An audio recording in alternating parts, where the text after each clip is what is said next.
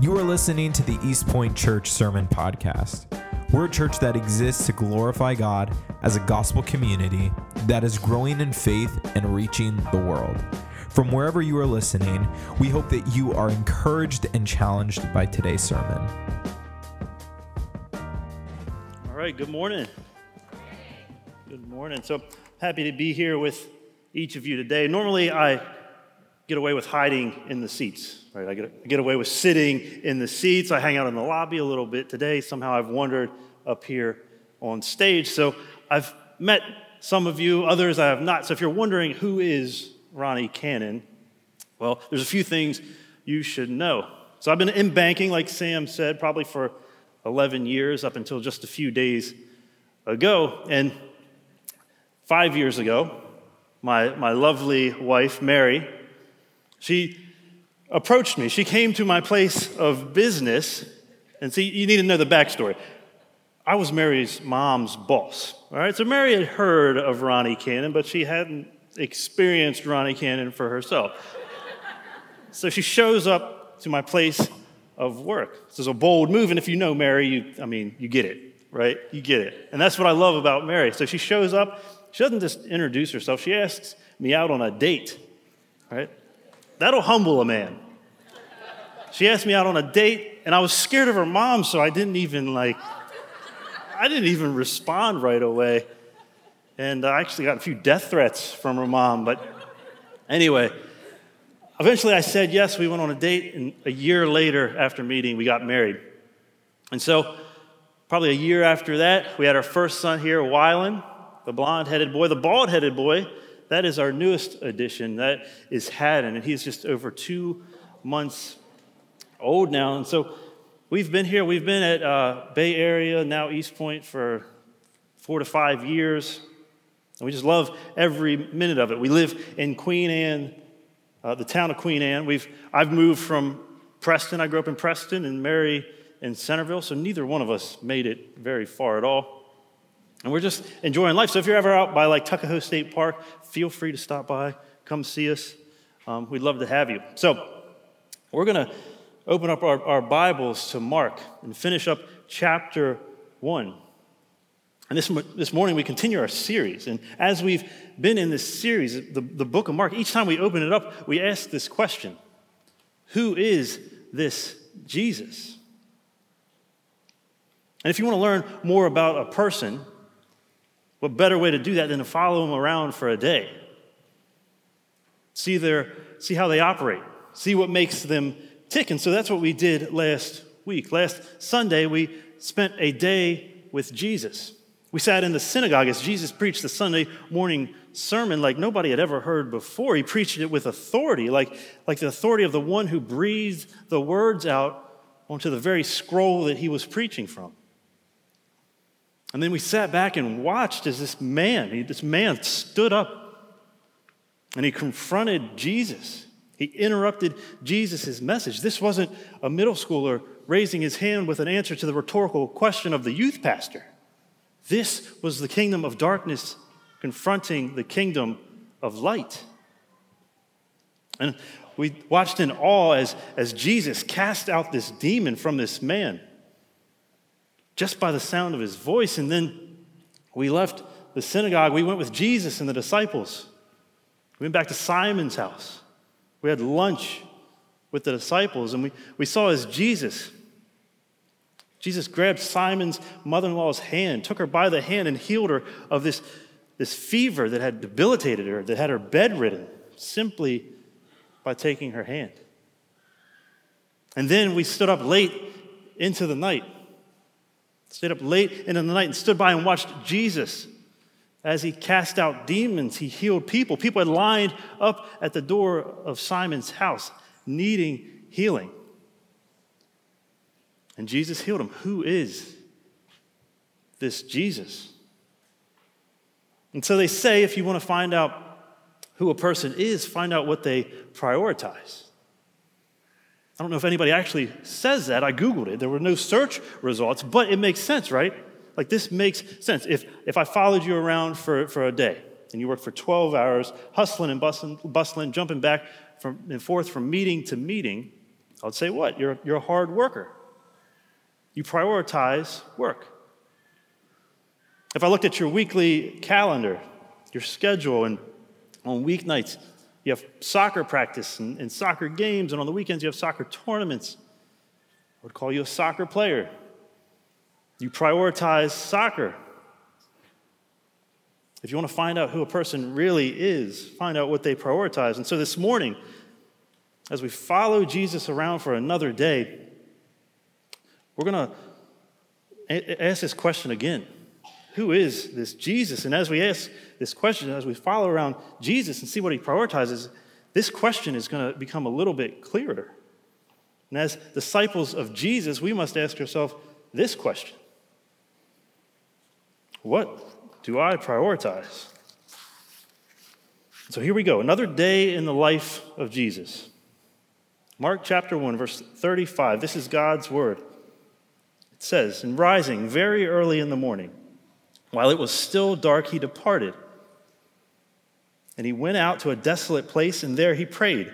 And Simon and those who were with him searched for him, and they found him and said to him, Everyone is looking for you. So, after a, a long day of healing people, seeing miracles, Jesus and the rest of the disciples do what any group of grown adult men would do they have a sleepover. They put on their pajamas, they heat up some leftover pizza. They throw on a movie. I think even like some of the more immature disciples made a few prank phone calls. And then they fell asleep. And so, what would Jesus do? The next day after such a busy day the day before, like maybe head down to the beach house, get a couple nights of R&R, maybe watch some Netflix on the couch, kick his feet up. Now it says early in the morning, even before the sun comes up, Jesus rolls out of bed, stretches, puts on his sandals, tiptoes over the disciples who are nestled snugly in their sleeping bags, and he heads out the door. He gets out of the house, he gets away from the disciples, away from the crowds, and he gets alone in a quiet place. And so imagine you're one of the disciples. You've seen amazing things the day before. You can't wait to see what Jesus is going to do next. And so the sun comes up. You wake up, you roll over in your sleeping bag, you look over. Jesus is gone. He's not here. You panic. You wake up the other disciples. Where is Jesus? You look all around the house. Jesus isn't there. And then you hear it the knock, the knock on the door.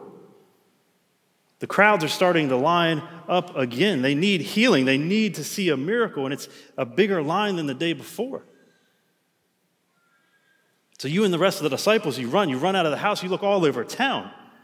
You need to find Jesus. You run back and forth, you can't find him, and then finally, just as the crowd is growing more and more unruly, you see him. Except this time, he's not healing anybody, he's not casting out any demons.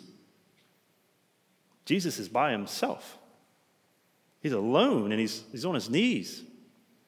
His eyes are closed. He's talking to his Father. Jesus is praying. And then look at what Simon says. Look how he reacts. Look what he says. Simon says, Touch your toes. No, I'm just kidding. Simon says, Jesus, everyone is looking for you. Jesus, everyone is looking for you. He's indignant. He's confused. There are people lined up at the door. The whole town, Jesus, they're looking for you. They need a miracle. What are you doing? You see, this seemed just as counterintuitive to the disciples as it does to us. Things needed to get done. People needed to be healed. Chop, chop, Jesus. There's only 24 hours in the day. What are you doing using up valuable time praying? But, like, how many of you know that things need to get done? Work needs to get done. Appointments need to be kept. Meetings need to be had. Kids need to get to practice. Chores and projects around the house need to be kept up with. And our culture says go, go, go. Do, do, do. Stay busy. Keep doing.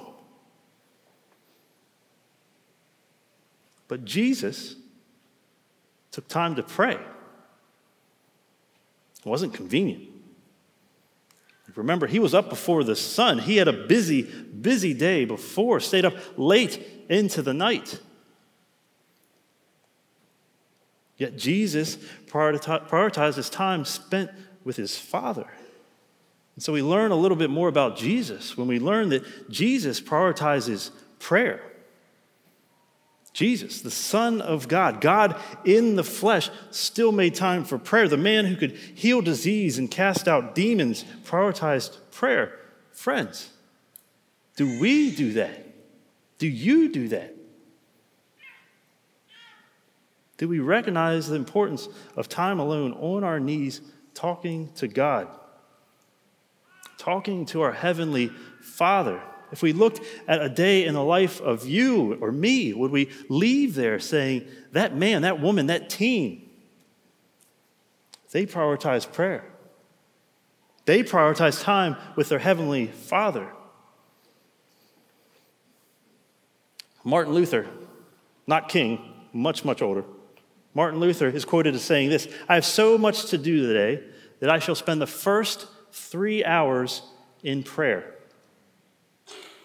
In other words, the more that he had to do in the day, the more things on his list of things to get done, the more time he was going to spend in prayer. He wasn't going to roll out of bed and hit the ground running. He was going to roll out of bed and hit the ground praying. Do we prioritize prayer like that? So Jesus is teaching his disciples by his example. In the introduction to life in the kingdom of God 101, Jesus is teaching his disciples that Jesus himself prioritizes prayer. And if Jesus prioritizes prayer, how much more should his disciples, how much more should you and I prioritize prayer? And so Simon and the disciples, they've interrupted Jesus. And if you have kids and you've been there, right, you know the feeling. So what's he do? Does he ignore them? Does he give in to the, the pressure to, to hurry back to town, to heal more people, to build his popularity, cast out more demons? Let's, let's see. Let's look how Jesus responds. Verse 38, he says this. And he said to them, Jesus, he said to them, Let us go on to the next towns, that I may preach there also, for that is why I came out. And he went throughout all Galilee, preaching in their synagogues and casting out demons. So Jesus huddles his disciples up. He opens up the playbook and reminds them of the game plan. He says, I came out to preach. I came out to preach. If you remember back to after Jesus was baptized, after Jesus had been in the wilderness, Mark says that now, after John was arrested and Jesus came into Galilee proclaiming the gospel of God and saying, The time is fulfilled and the kingdom of God is at hand repent and believe in the gospel.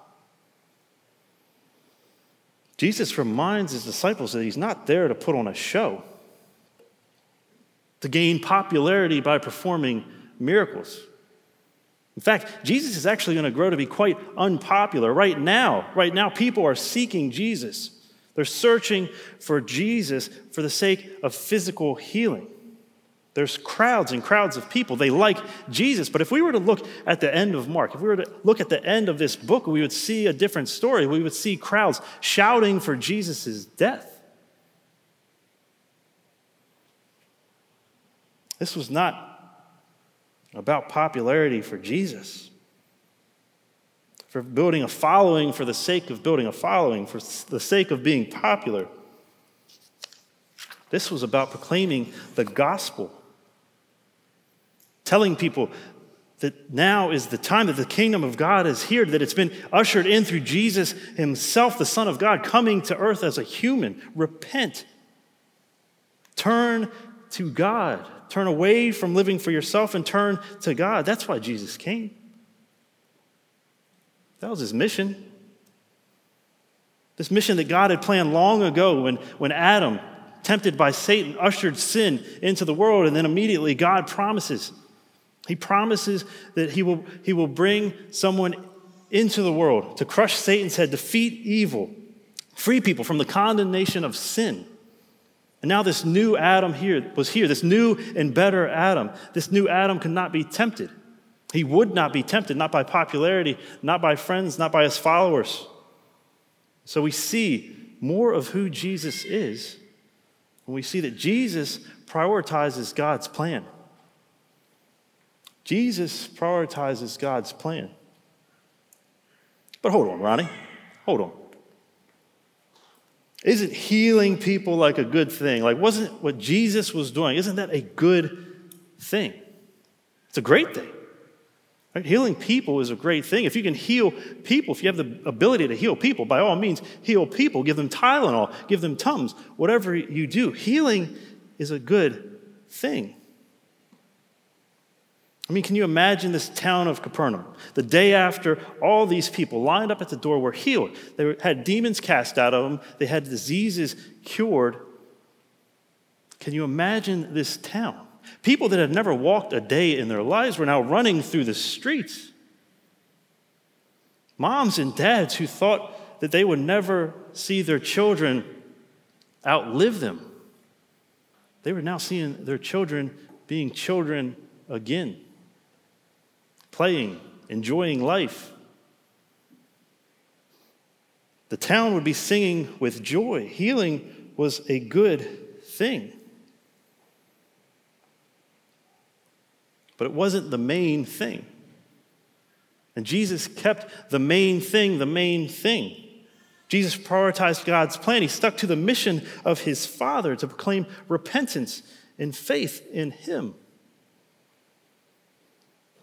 And like you, you see why the miracles and the healing weren't the main thing, right? Like we, we can understand this, right? Like all those people, every, every last person lined up at the door that day with a disease, with a demon who got healed by Jesus. They faced the same exact thing that, that you and I face today death. Later down the road, they would all die, 100% of them. But we have to understand this. Jesus didn't come to earth simply to cast out demons and heal people for a three year period 2,000 years ago in a small region of the world. He had a much, much bigger mission, a mission that the disciples could not fathom. It was this mission that didn't wasn't just a part of history, it's the very thing that is directing history even as we speak today. A plan that would grant eternal life. Not just a better life, but eternal life to all who repented and believed. Jesus prioritized God's plan. Friends, what do you prioritize? What do we prioritize? What's your mission? Do you prioritize God's plan to proclaim repentance and faith? Are you proclaiming good news to lost people? That God's Son has not just defeated darkness, He's not just defeated disease, He's not just defeated death.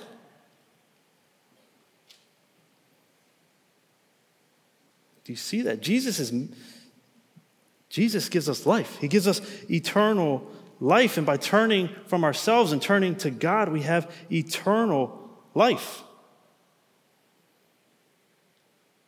Is that your mission? Are you satisfied by other missions? Good but temporary missions, good but smaller missions. So we can talk about healing, but that, that connection is clear, right? But what about other good things? What about other good things? I saw a couple. I was leaving the grocery store the other day. I saw a couple, they were on the side of the road by a stop sign sitting in the grass, and they had a sign, a cardboard sign they were holding up. I stopped. I, I felt compelled. I stopped. I looked at my wallet. I only had a five, so hopefully other people gave them money because that's not going to get them very far. But I gave them a five. So I, I met a temporary need. I gave them a little bit of money to help them through a hard time. It was a good thing. But you know what I didn't do? I didn't ask them if they know Jesus. I have no idea what the, the future holds for those people. I was so focused on meeting an immediate need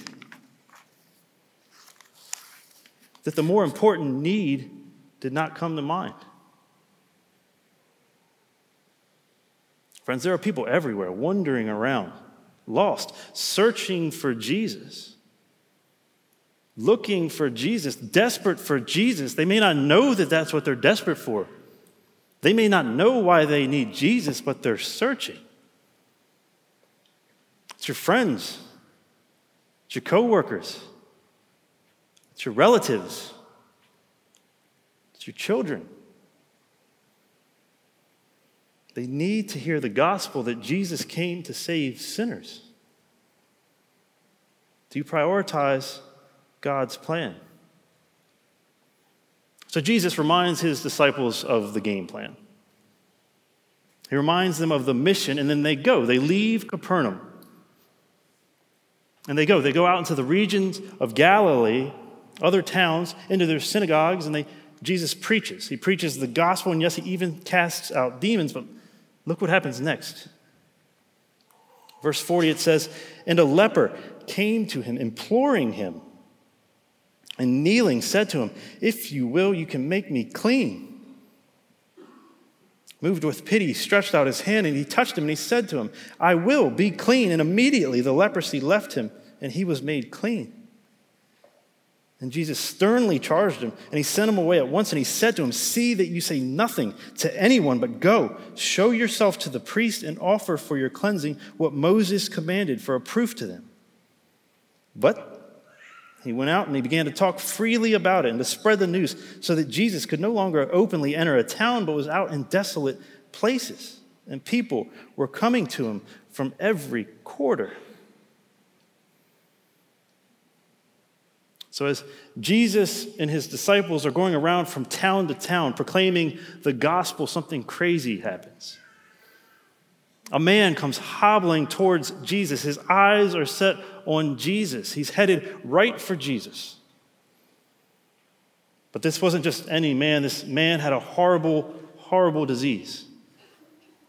His body was covered with rashes, blemishes, boils. He was in constant physical pain and discomfort. There wasn't a minute of a day that he wasn't reminded of this affliction.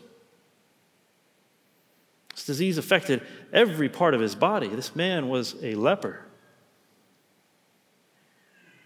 If the physical pain was bad, the emotional pain was even worse. This was a highly contagious disease. People feared to be around him. If they touched him, if they touched his clothes, some thought even if they breathed in the same air that they would, they would catch this contagious disease. So, laws were put into place to protect people, good laws, laws created by God Himself. And so, under the law, this man would now have to wear torn clothes, leave his hair unkept. He'd have to cover his face whenever he approached people, but he'd always have to keep his distance. And he'd always have to yell out, when he was approaching people, he'd always have to yell out, unclean, unclean. There was no mistaking who this man was. This man was a leper. But even laws meant for good turned bad in the hands of sinful people, and this helpless man was looked down upon. He was excluded, he was cast out. He was viewed as nothing, he was viewed as filth.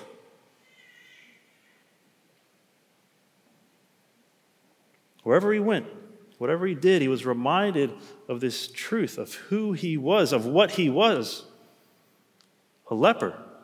His disease brought upon him shame, pain, embarrassment, loneliness. Everything that came with being considered unclean. And so word, word got out to the leper of what Jesus could do, what Jesus was capable of, how he could heal disease, how he could cast out demons.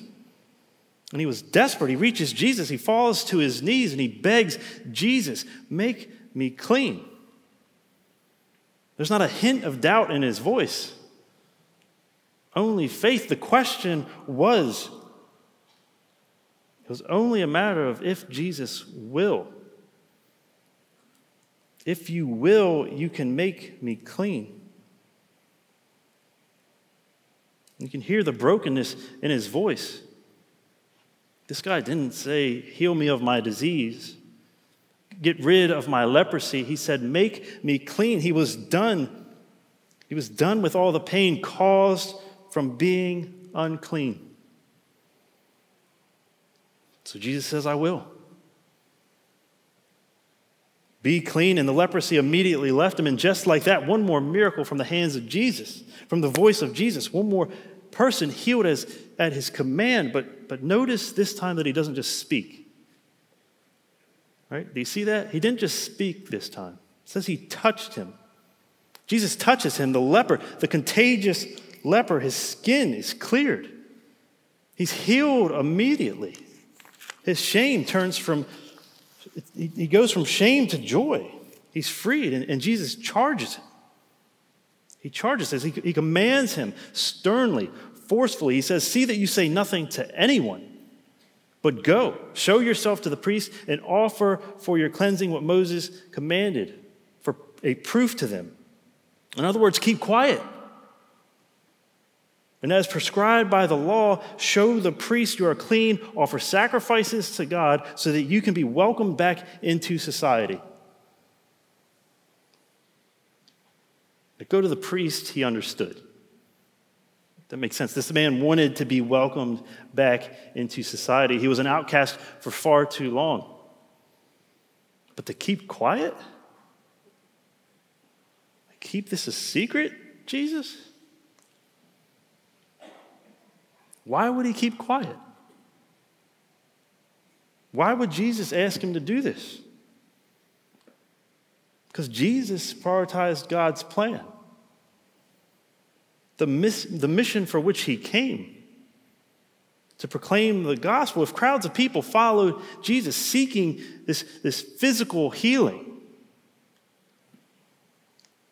his mission would become incredibly more difficult. People would continue to seek temporary physical healing and miss the point that he was there to give them eternal spiritual salvation. And so, what, what does the leper do? He goes out and tells everyone. He spreads the news. He tells other lepers. He tells Aunt Ethel with the foot fungus. Everyone finds out from the leper what Jesus can do, what he's capable of. The man that once yelled, unclean, unclean, is now yelling, I'm clean, I'm clean. And Jesus' popularity grows. So much so that he was so sought after for physical healing that he could not enter the towns to proclaim good news. The, the, the more, more populated areas, the towns, he was forced out to desolated, desolate places.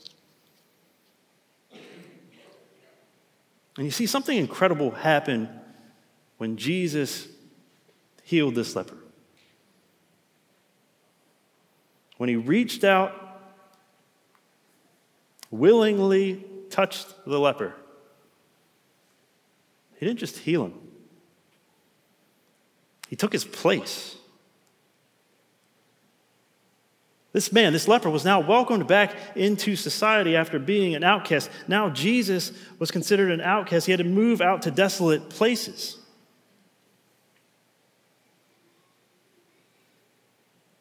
He took his place, and the leper was given new life. Soon, very soon, Jesus would be put to death. Jesus took his place because Jesus prioritizes people. Jesus knew that there were consequences, there would be consequences for healing this man. Jesus knew that he would suffer for healing this man so that this man could be set free. And he did it anyway. He showed selfless compassion because that's who Jesus is. He's selfless, he's compassionate. Because Jesus prioritizes people. And so, how many of you know that, like himself, Jesus has called his disciples to be a people that prioritize people. That he's called the church, his church, to be a people that prioritizes people. That he's called East Point Church to be a people that prioritizes his people.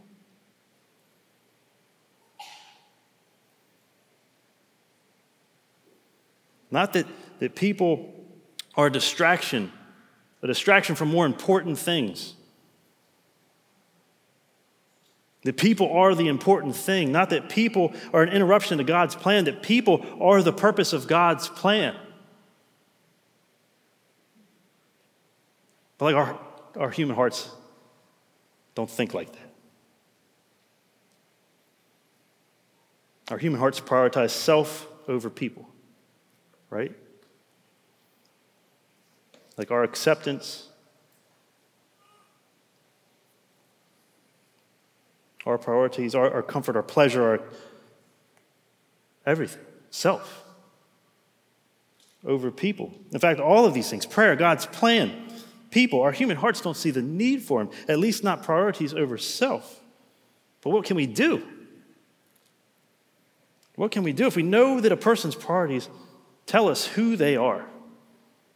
And we know that Jesus prioritized prayer, God's plan, and people. And we know that as followers of Jesus, as Jesus' disciples, we are called to be like Jesus. Then what can we do?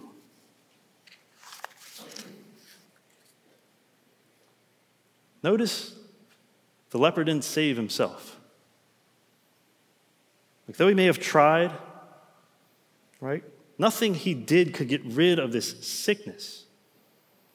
It was Jesus who healed him. It took a miracle from Jesus and our sin, our selfishness, our desire to put self before everything else is like leprosy. It's a manifestation of what's going on in our hearts. But like he willingly traded places with this leper, bearing the consequences of this disease, Jesus died on the cross for our sins. He took it on himself. He took the punishment for our sins on himself. And when we believe that, when we are willing to turn from ourselves and turn to God, he gives us new hearts. Christian, you have a new heart. You are not who you were because Jesus is who he is. You are not who you were because Jesus is who he is. Because Jesus is who he is, the Son of God who prioritized prayer God's plan, people, and died on the cross to defeat evil. When you put your faith in Him, He changes you. You are not the same person. I grew up 20 minutes down the road. 20 minutes down the road. I spent a good part of my life not living for Jesus. There are people that could walk in these doors and, and look up here and wonder, like, what the heck am I doing on stage at a church preaching the gospel?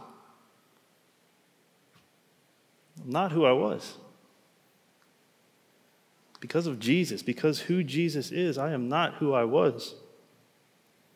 Church, you are not who you were because Jesus is who he is. Because Jesus is who he is. You can call God Father. You can have this intimate conversation with a loving, caring, compassionate Father, a perfect Father that nobody else gets to have except a Christian. Because Jesus is who he is and you are not who you were. You can put other people's needs before your own. You can care about people, unclean people. Because Jesus is who he is and you are not who you were, you can proclaim the good news, the gospel that Jesus came to save sinners. You can see people step out of darkness and into light, out of the world and into God's family.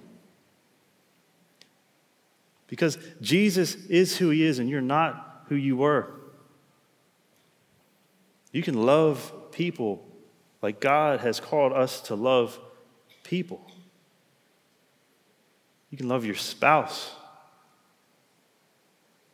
your relatives, your coworkers, your neighbors, friends, your family, children. Like they were intended to be loved because of who Jesus is. Because of who Jesus is, your priorities are not what they were. Maybe you're here and you hear this story. You hear the story of the leper and you don't see it through the eyes of the disciples. You see it through the eyes of the leper, the outcast. This disease, this terrible disease known as sin, has made you unclean, has made you feel like an outcast, as if God wants nothing to do with you, as if He'd never accept you, never welcome you into His family. Know that the good news that, that Jesus came to save sinners did not end when Jesus died. Jesus still changes sinners to this day, long after his death. Jesus still changes people.